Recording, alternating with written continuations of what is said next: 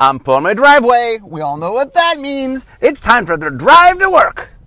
Okay, after many years, I finally get to start talking about Unfinity, so I'm very excited. Um, so, Unfinity, for those that somehow are not aware, uh, is the fourth unset. Um, so, way back in 1996, uh, Bill Rose and Joel Mick came to me with an idea. They said, We had this idea for this set with a different border that's not tournament legal. See what you can do with that. And they gave it to me, and I ended up turning that into the unsets. And The idea, it, it was something that just, A, had a humor element to it, that, you know, played around in space that normal magic couldn't play around. Uh, and Unglued did a lot of things that have later actually made their way to Magic. It had full art land for the first time. It had token creatures for the first time. Uh, it had multiplayer play for the first time. You know, it did a lot of things that have gone on to become something that Magic does do, but at the time was a little out there. Uh, and so the unsets have become a place for us to sort of push boundaries and try different things. So uh, in 19, uh, or not, sorry, 2000, when was it, 2006? In 2006, I made Unhinged. Uh, and then in 2017, we made uh, Unstable. Uh, and then there was a product uh, a few years later called Unsanctioned. That was a box set that we made 15 new uncards for. So that had some uncards in it. Uh, and then finally, we came to Unfinity. So basically, most unsets have been a struggle to get made in the sense that the, the first one, no one quite knew what it Unglued, I, I got to make, no one really got in my way. Uh, I then made a, a, set called Unglued 2 that got put on hiatus. Got designed, put away, never made. Uh, Unhinged took eight years to get made, and it was a struggle. Unstable took 13 years to get made, and it was even more of a struggle. But Unstable came out, and uh, it was very popular. It got reprinted four times. Uh, so getting to make Unfinity was one of the first times ever, at least uh, for a non, for not the, the first of the kind. Uh, it was the first time that I was able to make the set without a major struggle. Mostly people said, um, "Okay, go ahead, you know, make make it," uh, which was a different experience for me. Um, so basically, what I was what, what we decided was we are going to put on Unfinity four to five years after Unstable, and they sort of said to me, "What do you want to do? What do you want to make?" Uh, and so it was really up to me to sort of figure out the, the essence of what I wanted. Oh, oh, the other important thing to the story, I guess I, I should mention this, is um, when we were making Unfinity, I went and talked to Aaron Forsyth, who's my boss, and I said, Aaron, I would like to do something I've never done before. I would like to lead this product from the very beginning of the product to the very end of the product. I would like to lead design the whole way through. Um, now, normally this isn't something we do. We tend to divide into two. One person does the early part of the process, one does the late part of the process. Um, obviously, I'm the early part of the process guy. Uh, but uh, unglued and unhinged, I was well unglued. I led sort of all the way through. There wasn't there wasn't development or anything of it. Um, unhinged, I kind of led most of the way through. Although there was a point at which um, Randy Buehler was on the team where you know I, I listened to what Randy was doing. Um, unstable, I had a handoff, meaning I did the design and then handed off for development I went through a couple different people. Uh, Billy Moreno did some. Dave Humphreys did some. Ben Hayes did some. So it was a bunch of different people that did the second part. But anyway, I was really interested in actually seeing the product from the very beginning to the very end, which, like I said, in previous unsets, I sort of did elements of this, but not not in the official capacity I wanted to do this time. I wanted to. So I had never done set design, for example. I've done lots and lots of vision designs, plenty of exploratory designs. I've never led set design, and I wanted to lead set design for the first time. Anyway, I got signed up from Aaron. He said I could do that. Uh, his only caveat was I needed to have a play designer on the set who I listened to very carefully as he was aware that play design is not my strong suit. Um, and at the time, it was an unset, and no one would ever play it. Um, or not no one. People who like playing unsets would play it. But uh, in tournament play, no, it wouldn't be in tournament play. So the play testing wasn't quite as crucial. Um, but as you will see, uh, the set ended up having some cards that are, are going to be outside of just purely casual play. Um, okay, so I started by saying what what exactly did I want this to be? So what I did with Unstable was I took a structure that had been very popular in normal magic, which was the faction structure. Um, and so I made a faction set. There were five factions.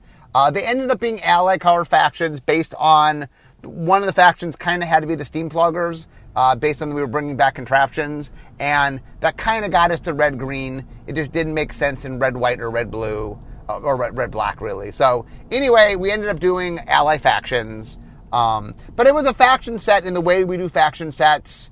Uh, I mean, it was it was a little bit different in certain ways. We didn't give a mechanic per faction, but not all faction sets have a mechanic per faction. Anyway, we made a faction set. That's what we did. So it's sort of like, okay, we're doing a brand new unset. What do I want to do with this unset that is something we know that has been successful, but we've never done in an unset? And so the idea that I want, I mean, the thing that came to mind real quickly was to do what we call a top down set. Um, a good example of a top down set might be Innistrad, or Throne of Eldraine, or um, Theros. You know, you take something that it's a known quantity, Gothic horror, fairy tales, Greek mythology, and sort of do do magic's take on it. Um, and so, so Dawn Murin had been my art director for Unstable, and we worked really well together. She really enjoyed it. I enjoyed it. We liked to work with each other, and so it's pretty clear. I mean, Dawn, as soon as there was another unset set up, Dawn signed up to do it, um, and Dawn was very excited. So I went to Dawn and I said, Dawn, here's my idea. I really would like to do a top-down set um, but I want to pick something that I, we just don't think we're going to do in normal magic. So something that sort of pushes boundaries a little bit. Um, and so we went off, and it's what basically I said to Dawn is, okay, let's take a little time. You think of what you want to do. I'll think what I want to do, and we'll come back. So when we came back, Dawn said that she was interested in pushing into other genre space because uh, that's something that magic at the time really hadn't done. Um, uh, so j- just so people are aware of the timeline of this, um, we started as soon as Unstable came out and was successful. We started doing preliminary work on it. We we didn't. The preliminary work lasted a while. We didn't get into the main design for a little bit, but um, when I'm talking about me talking to Dawn, this is super early. So I don't even know if Universes Beyond was a concept yet, um, or maybe it was in its early talking. Maybe um, but anyway, we really, um, at the time, was like, okay, you know, it'd be fun to sort of push another genre space. Um, and I think Dawn was really intrigued, not just by the genre space itself, but sort of a, a particular take on it. And she was infatuated by the idea of retro science fiction. So, for those that are unaware, um, in the 1950s, um, 50s, 60s, um, there was this push of people kind of trying to imagine the future, um, but it was a really uh, it, it, was a very stylized look of the future that was very endemic of the way the 1950s captured the future. And Dawn was really interested in creating a, a set that had that sort of the future through the eyes of the past might be the best way to describe it. Um, it was a very stylized look that came from a particular time period. And so she was very interested in the idea of doing retro science fiction. Meanwhile, um, I had always really wanted to do something with circuses. In fact, in the third grade designer search, we did a top down design, and I sort of said, Man, I want to do circuses forever. I don't, I, I guess I don't think we're going to do them. And I gave a challenge with a circus theme, if you guys remember Great Search 3. Um, so I, w- I was really interested in sort of, uh, I loved the idea of taking a genre space that people knew well. And uh, circuses are something that both they exist and, uh, I mean, in real life they exist, and they show up a lot in, in um, pop culture. Like the, there, there's a lot of circus archetypes that are pop culture circus archetypes. Um, I then realized that circus was probably not enough. We need to fill up a whole set. So we expanded from circus to amusement park to carnival. Uh, they, those all kind of blend together. Uh, and so I went to Dawn with this idea of this Circus Plus. Um, and what we realized is Dawn's idea and my idea, uh, while they were very different ideas, had some ability to blend together. What if we did a circus slash amusement park slash carnival that was done through the lens of retro science fiction. Uh, and that's when we came up with the idea uh, of um, the Astrotorium. Uh, it's uh, Myra the Magnificent's Intergalactic Astrotorium of Fun, I think is the official name of, of it. So the Astrotorium, the idea was it's a bunch of spaceships that are the park that can travel from world to world. And so the idea is it's a traveling sort of space carnival, if you will. Uh, the center of it is a big top, so there's there's a circus there, but there's it's an amusement park. There's rides, there's games. You know, the, it sort of had everything. And the nice thing about um, that excited me about circus circus amusement park carnival is there are lots and lots of trope space to play in. There are a lot of cards that Magic had really never touched upon. Um, Magic had, by the way, dipped its toe a little tiny bit into circus with Rakdos. Uh, that Rakdos on Ravnica uh, were performers, and there's a little bit of a, a really dark circus that they performed. Um, one of the things that we want to do, and this is just the nature of unsets in general, was we want to be fun and light. Like one of the things, so the philosophy for unsets have been since the very beginning. There's a spectrum. There's a spectrum from very serious magic to very sort of lighthearted magic. Now, it's fine that if you want to be very serious about it and compete and like we have an entire pro tour and world championship and and, and uh, sanctioned events. Like if you want to go play Magic and see if you're the best and play really seriously, you can. That exists. That's something Magic has access to. But the other end of the spectrum, the idea of I can just hang out with my friends and have fun, and I can just, it can be a social experience. It can be something where, you know, it's not that you don't try to win. It's not that winning isn't something that you don't aim for, maybe. But it, it's all about sort of I'm enjoying the time with my friends. Um, and I really, I wanted to make sure that magic was had expressions for all those different aspects. And at the time I made Unglued, we were launching the Pro Tour, and there's all this stuff pushed towards series play that I really wanted something that pushed toward casual play. Um, and the unsets have always been that other end of the spectrum. Like, one of the things, for example, with unsets is I love the idea as a designer well, what can I do that's normally off limits, but not necessarily here? A great example is there's a lot of space in the rules where the audience will understand it. It's not complicated. You know, I can explain the rule to you and you can play it correctly, but the rules technically have a problem with it. Last Strike is a great example that showed up in, um, actually, uh, yeah, Last Strike showed up in originally in Unstable. Uh, we do have a card with Triple Strike, uh, in Unfinity. Um, anyway, the last strike is one, one of those things where it's not hard to explain to people last strike. The idea is the opposite of first strike. That if I have last strike, it happens after sort of normal strike, if you will.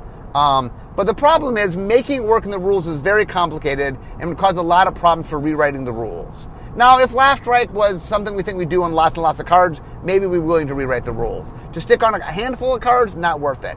But it's something people can understand and that there's a lot of stuff that falls in that space that it's fun, you know, or even messing around with verbal components, dexterity components, outside assistance. There's a lot of fun things that are fun that, like in a tournament, might be problematic, but you know, sitting around with your friends is not problematic. So that's the other thing is that there's just a lot of open space and things that we can do.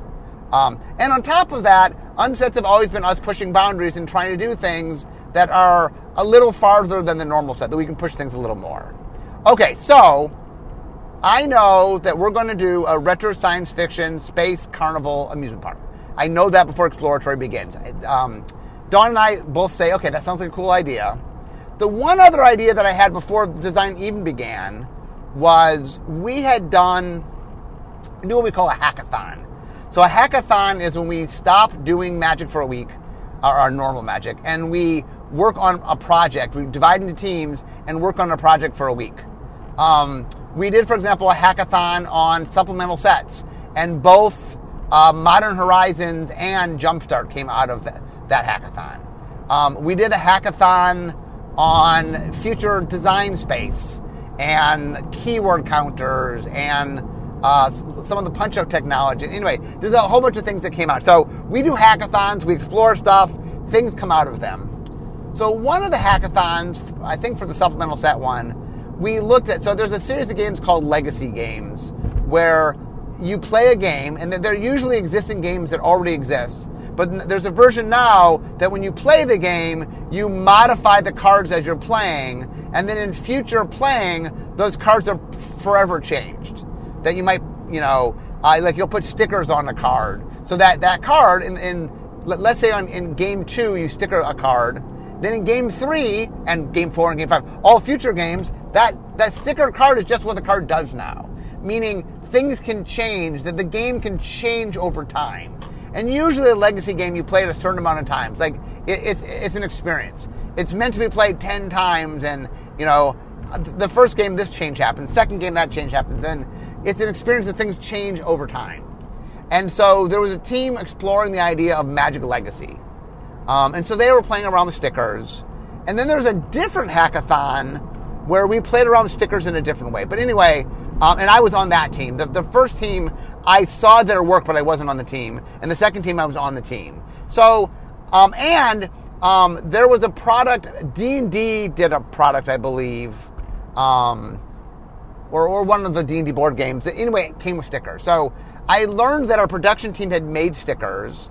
I had had a chance in uh, multiple hackathons to see sort of that stickers really opened up this interesting space.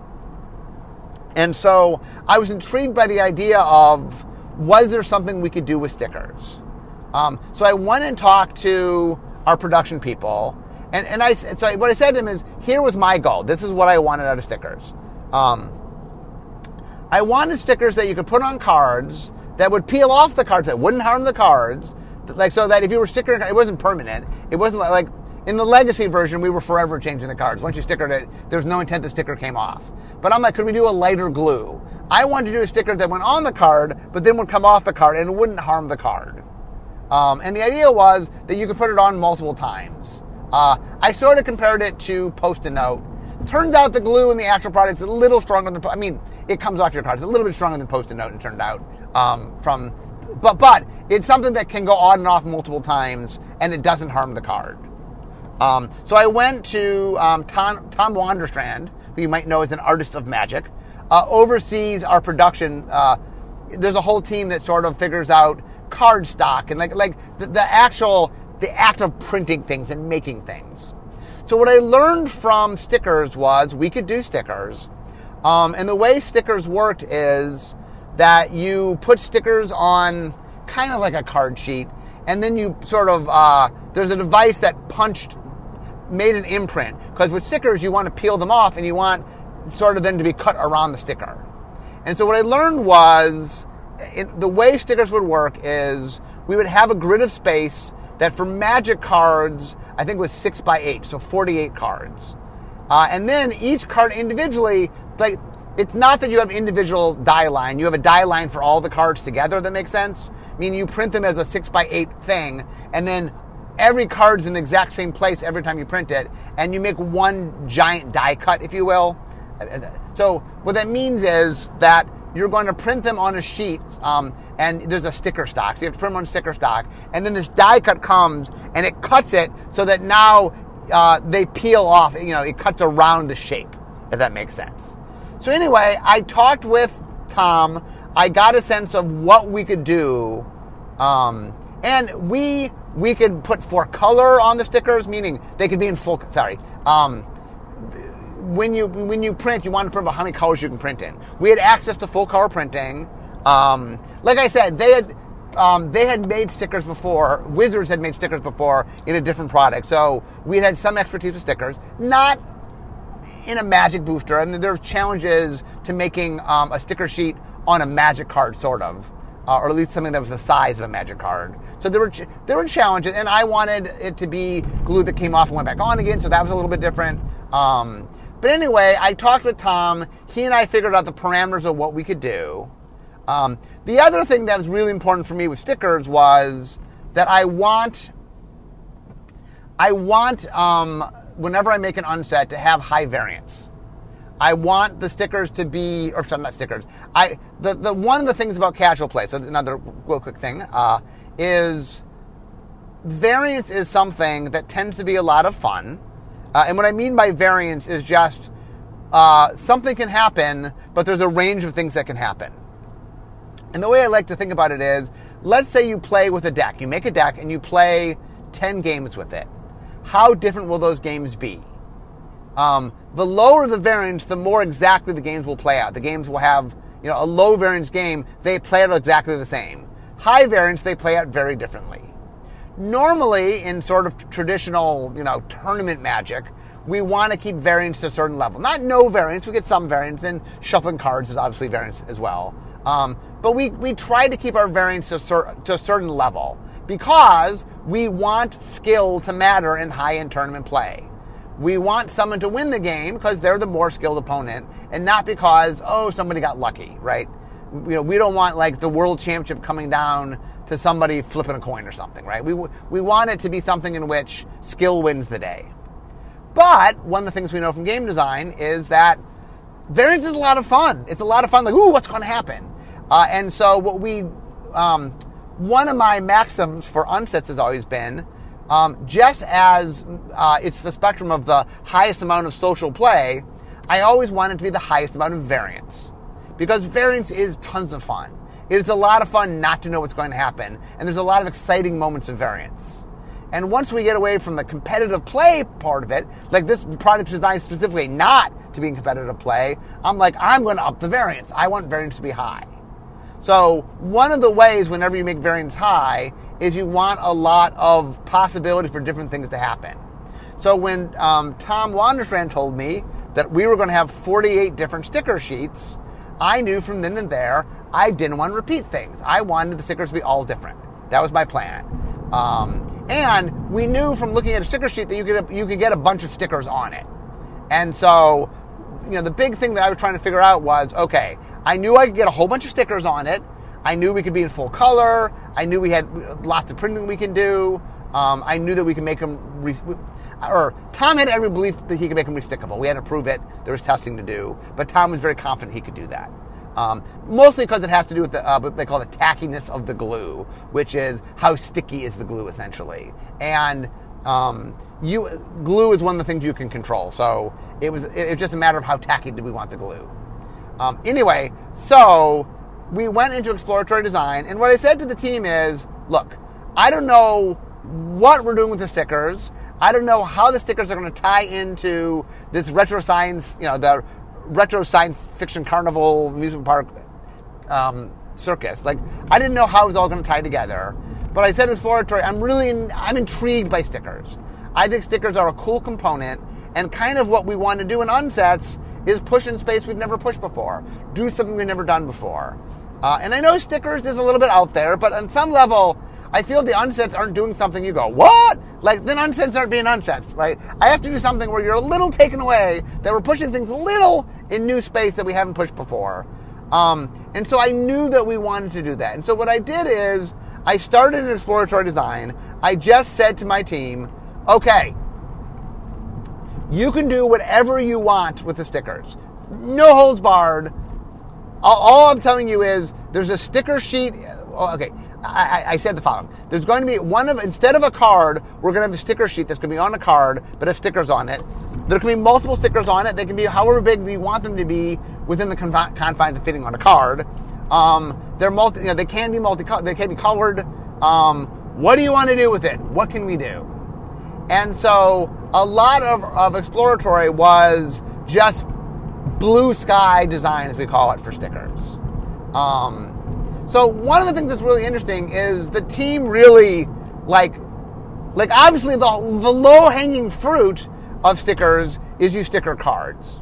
Um, but the team wasn't restricted to that. They, like for example, Annie was the first one that just said, "What if I just sticker objects?" That's what, how um, animate object came about. What if I just sticker an object? Uh, you know, I think I think it was hand sanitizer, and it's like, okay, well, I'm going to turn my hand sanitizer into a, a, a token creature uh, and attack you, and and that was just it was just sort of like really out of the box thinking that was very exciting for us.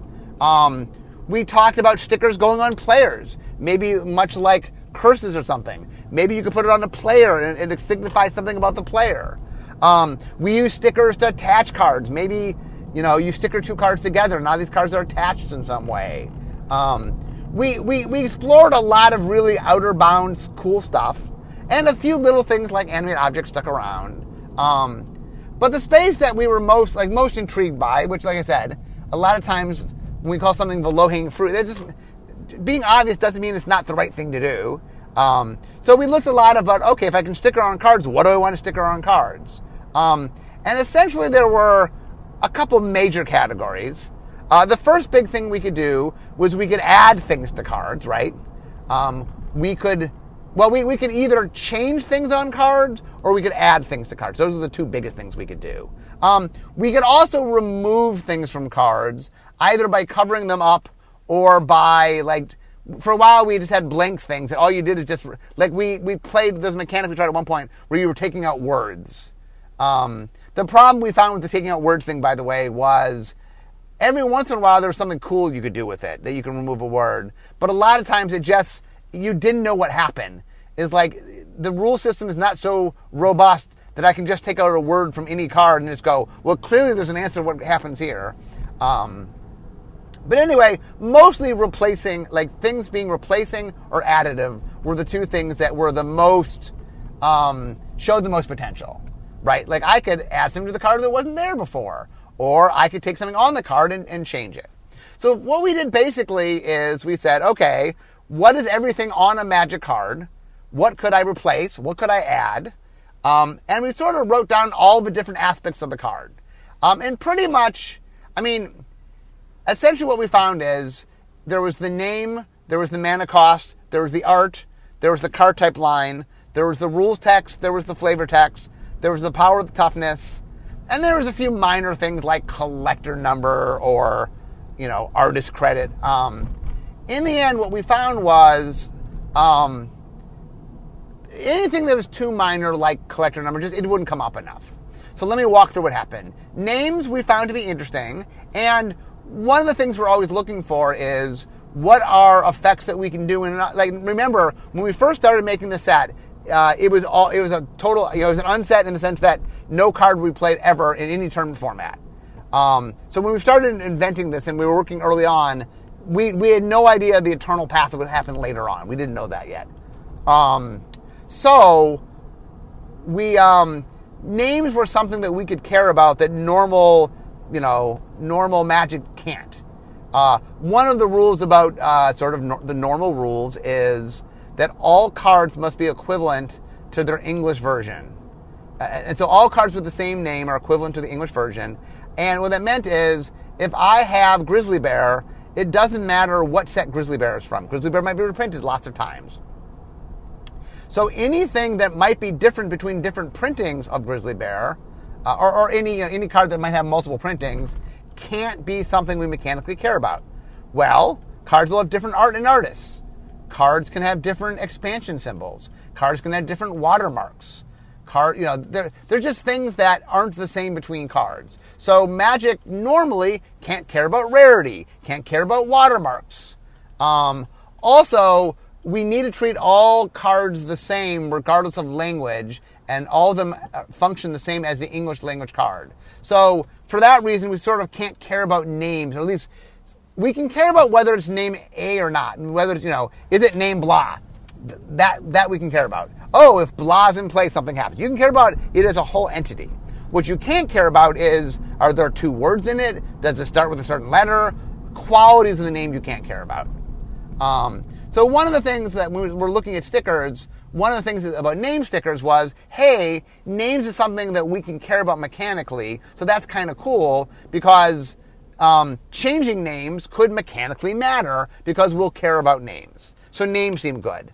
Mana value, the problem with mana value is mana value wouldn't mean anything unless you could sticker people's cards in their hand. Um, and mana is sort of, you know, there's a certain amount of safety valve to mana. Mana is a means to make sure that things don't break.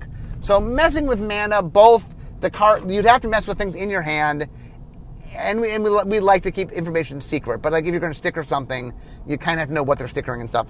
Um, so it, mana presented a bunch of problems. Uh, both in sort of execution and in balance, you know, play design issues. So we decided not to do mana value. Um, art seemed flavorful and cool, and much like names, we can care about art in unsets in a way that you, you just can't care about in normal sets. Um, the other problem with art is there's some subjectivity and you know rules for tournament purposes do not like subjectivity. But when it's fun casual play, you know, is that a hat? Is it not a hat? You know, some of those conversations can be fun in a more casual setting. Um, so and, and also we knew that if you're going to make stickers, one of the funnest things to do with stickers is art stickers. Like we, we understood the the, com- the how compelling art stickers are, right? It's just a lot of fun to put stickers on things. Um, so art seemed cool. Um, card type was one of those things that it just didn't matter enough. Uh, changing the card type wasn't super relevant, and and again caused some rules issues we had to explain. Like, yeah, I, I mean, oh, the other thing we decided, uh, I think super, super early on, in fact, this might have been when we started exploratory design, was this idea, um, or early on, I'm not sure when we officially decided this, but we decided that we didn't want you stickering other people's cards. That even though we were going to make it safe to sticker, other people might feel uncomfortable, and we didn't want you, like, we didn't want you messing with other people's cards if they didn't feel comfortable about it. We didn't think we didn't think that was okay. So we um, we said you can't sticker other people's cards. So uh, when you started getting into like card types, like you can change your own card types. What does that mean? And if you turn your creature to not a creature, well, then it can't attack. What's the value to that? Um, so card types just, and you couldn't do your opponent. Like the most valuable thing is I turn your creature into an artifact, so now it can't attack. But if I can't sticker your cards, then it didn't mean anything. So card type just didn't have enough function to it. Uh, and um, card subtype, um, we just didn't have enough cards that mattered. Like, yeah, you could change creature type, but there wasn't a lot of cards that you like. The set didn't care about creature type too much. I mean, a little bit on individual cards, but not enough that you know it, it just didn't make enough sense. And we wanted these, we wanted the stickers to matter most of the time. Uh, rules text, yeah, there's a lot of things you can do with rules text. That made a lot of sense. There's cool things. You could add abilities and stuff. Um, Flavor text, we talked about it. Um, that it might be fun to make flavor text that you put on cards, but it was sort of like changing flavor text didn't mean much. Like we can care about flavor text. There are cards in the set that care about flavor text, but it wasn't like changing flavor text did all that much. So we, we did talk about having flavor text for a while. It just didn't seem like it was relevant enough. Um, and also changing flavor text while it might be I guess in a vacuum fun. It just it it proved to be something that just didn't have the impact a lot of other choices had. Uh, and then the last thing was power toughness. Yeah, that had that had a huge impact. So when the dust settled, we realized there were four things that were relevant, which was name, art, um, ability stickers, and power toughness. Um, anyway, guys, uh, so one of the things definitely about uh, Unfinity is going to be I have a lot of depth of information and I know a lot about it. So there'll be a bunch of different podcasts. In fact, this is part one and I'm at work and I'm I barely got through stickers. So uh, there'll be a lot of podcasts on Unfinity just because I have a great amount of detail on it. Um, but anyway, guys, I'm literally now part at work. So we're going to wrap up our story right now. We're gonna, we, we, we get to the point of figuring out what the four stickers are for the sticker sheets, and we'll stop our story right here.